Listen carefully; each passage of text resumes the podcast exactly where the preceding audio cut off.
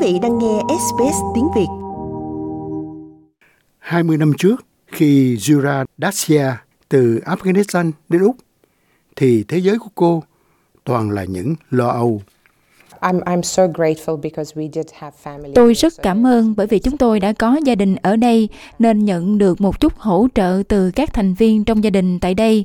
Tuy nhiên, tôi vẫn gặp phải những thách thức về thứ mà tôi gọi là mất mát khi di cư, đó là về tình cảm, về chuyện tôi ở đây nhưng vẫn cảm thấy chán nản và nhớ nhà. Chúng tôi như đánh mất thứ gì đó và có danh tánh mới của mình, nên có rất nhiều thử thách trong tâm trí. Tôi đã phải tự mình vượt qua và không biết đó là chuyện bình thường, cho dù rất nhiều người đã trải qua những thứ như vậy. Thế nhưng, những di dân gần đây mới đến Úc từ các quốc gia xung đột, chẳng hạn như Ukraine và Afghanistan, không còn phải trải qua tiến trình phải một mình điều chỉnh. Lần đầu tiên ở Úc, dịch vụ điều trị và phục hồi chức năng cho những người sống sót sau chấn thương và tra tấn ở New South Wales đã đưa ra đường dây trợ giúp qua điện thoại đa ngôn ngữ cho những người bị ảnh hưởng bởi các cuộc xung đột ở nước ngoài. Được gọi là witness to war hay chứng nhân cho cuộc chiến, dịch vụ điện thoại miễn phí hoạt động thứ Hai đến thứ Sáu từ 9 giờ sáng đến 4 giờ chiều.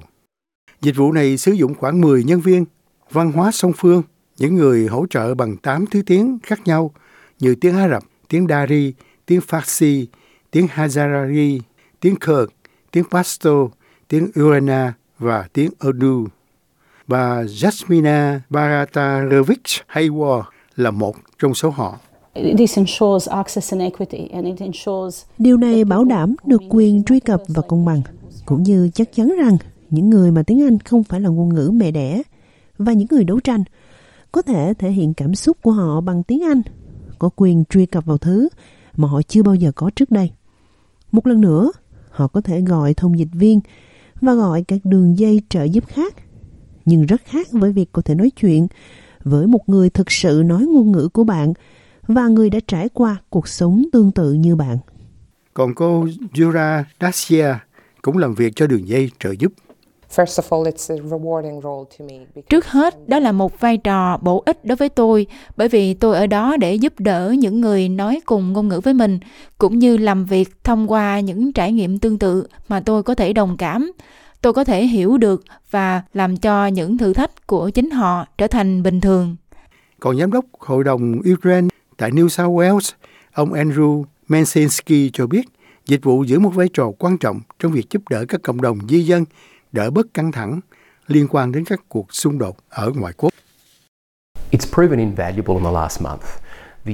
Dịch vụ được chứng minh là tuyệt vời trong tháng trước, khi những người đến từ Ukraine là nạn nhân của cuộc xâm lược của Nga đều phải chịu đựng căng thẳng tinh thần tột độ.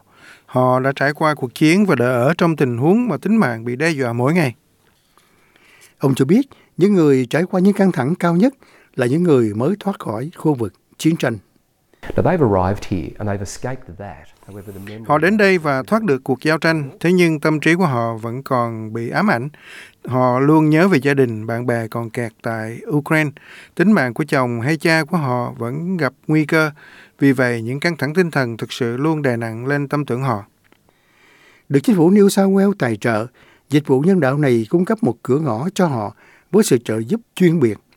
Bộ trưởng đặc trách đa văn hóa là ông Mark Kuhl giải thích.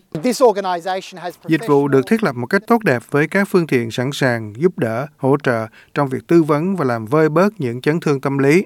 Còn đối với cô Zura Dacia, đó là dịch vụ thiết yếu, cung cấp những hàng gắn và hy vọng. Quý vị muốn nghe những câu chuyện tương tự có trên Apple Podcast, Google Podcast, Spotify hoặc tải về để nghe bất cứ lúc nào.